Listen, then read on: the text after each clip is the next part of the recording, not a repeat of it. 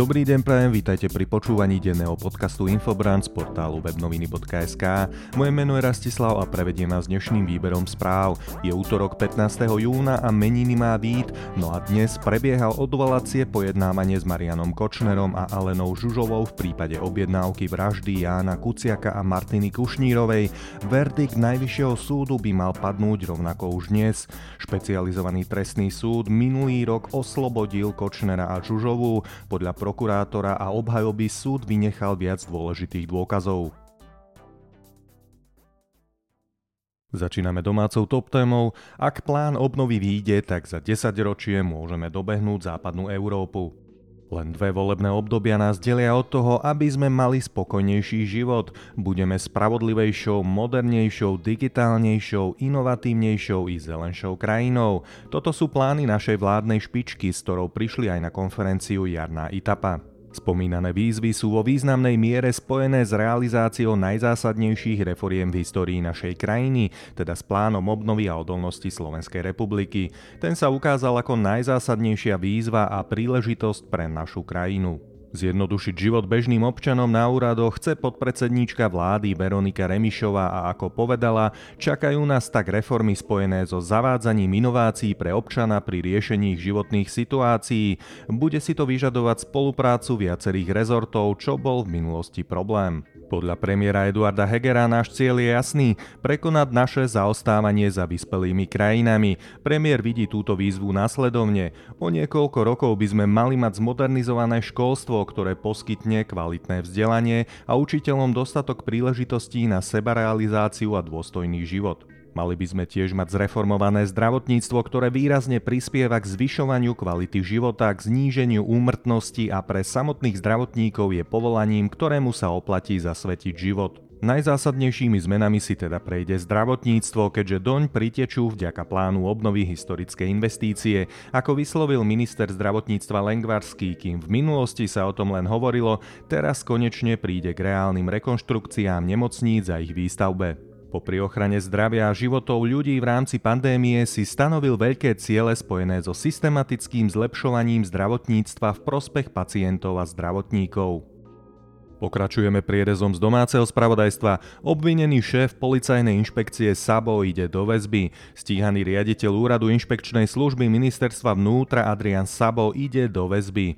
Rozhodol o tom v pondelok na verejnom zasadnutí Najvyšší súd, keď vyhovel sťažnosti prokurátora voči rozhodnutiu špecializovaného trestného súdu, ktorý obvineného 5. júna do väzby nevzal. Adrian Sabo, ktorý má v súčasnosti pozastavený výkon služby, je obvinený z trestných činov zneužitia právomoci verejného činiteľa a prijímania úplatku. Podľa rozhodnutia Najvyššieho súdu existuje obava, že by obvinený mohol vplývať na svetkov a spoluobvinených. Keďže tí boli vypočutí ešte predtým, ako Adriana Saboa obvinili, budú musieť byť vypočutí znova. Obvineného tak odviedli priamo z pojednávacej miestnosti v Putách. Tu je druhá informácia, ktorá navezuje na dnešné odvolávanie ministra Mikulca.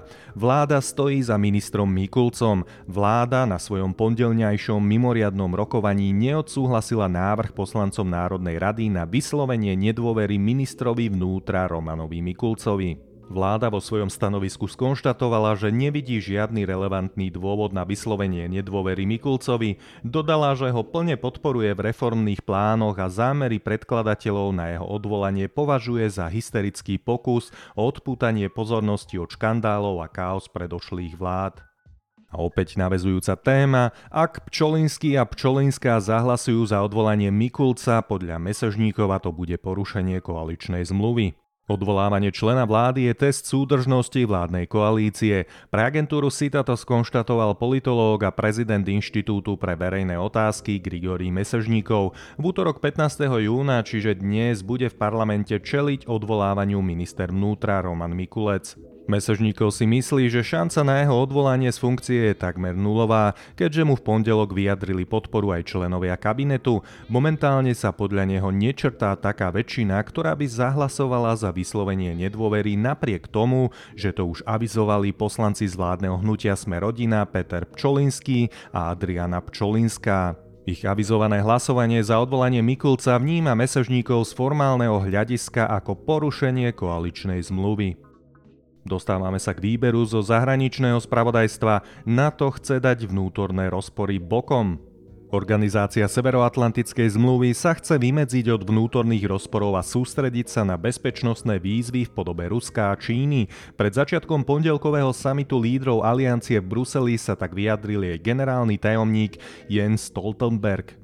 Pondelkový summit NATO bol prvý, na ktorom sa zúčastnil americký prezident Joe Biden. Ako pripomína agentúra AP, 4 roky vlády jeho predchodcu Donalda Trumpa priniesli aliancii nejednotu a mnoho spojencov teraz dúfa, že sa im podarí zabezpečiť od Bidena prísľub, že s nimi Spojené štáty budú stáť v čase konfliktu.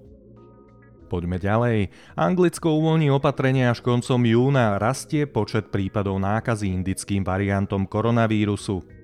Členovia britskej vlády sa rozhodli odložiť v Anglicku zrušenie reštrikcií zameraných proti šíreniu koronavírusu. Zatiaľ je uvoľnenie protipandemických opatrení naplánované na 21. jún, ale vládne zdroje pre BBC uviedli, že väčšina pravidiel zostane v platnosti o 4 týždne dlhšie. Mnohí vedci vyzývajú, aby sa uvoľnenie reštrikcií odložilo s cieľom dosiahnuť zaočkovanosť väčšieho počtu ľudí vzhľadom na rastúci počet prípadov nákazy tzv. indickým variantom koronavírusu.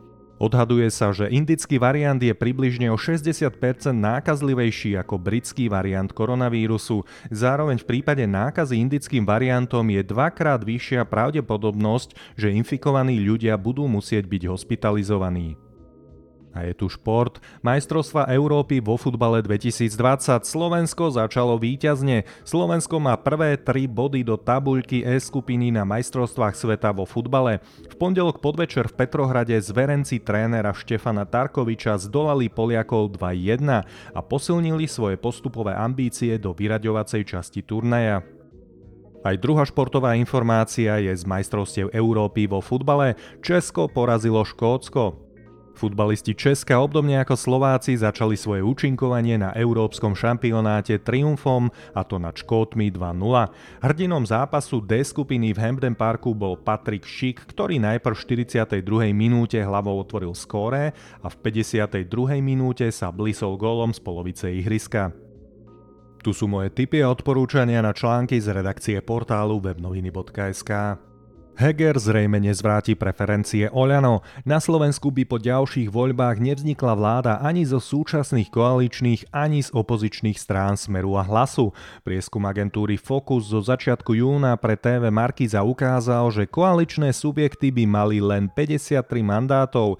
Vládna strana za ľudí je dlhodobo počiarov vstupu do parlamentu, no a opozičný hlas a smer by obsadili 64 kresiel z celkového počtu 150. Najsilnejší vládny subjekt Oľano dosiahol v aktuálnom prieskume podporu 8,2%. Bývalý premiér Igor Matovič sa stiahol do úzadia a na verejnosti vystupuje pomenej. Ani jeho nástupcovi premiérovi Eduardovi Hegerovi sa zatiaľ nepodarilo popularitu hnutia posunúť vyššie.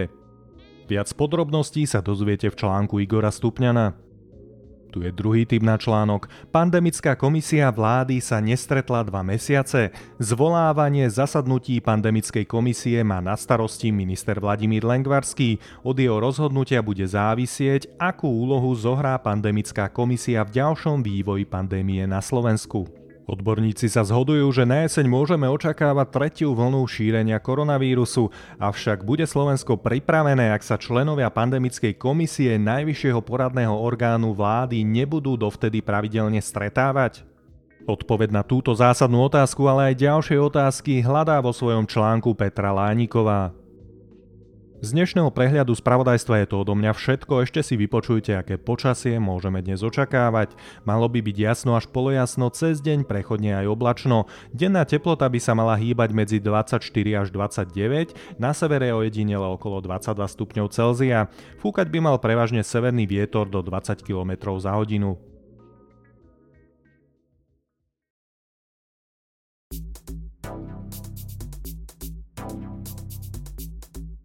Počúvali ste denný podcast Infobrand z portálu webnoviny.sk. Moje meno je Rastislav a želám vám čo najpríjemnejšie prežitý deň.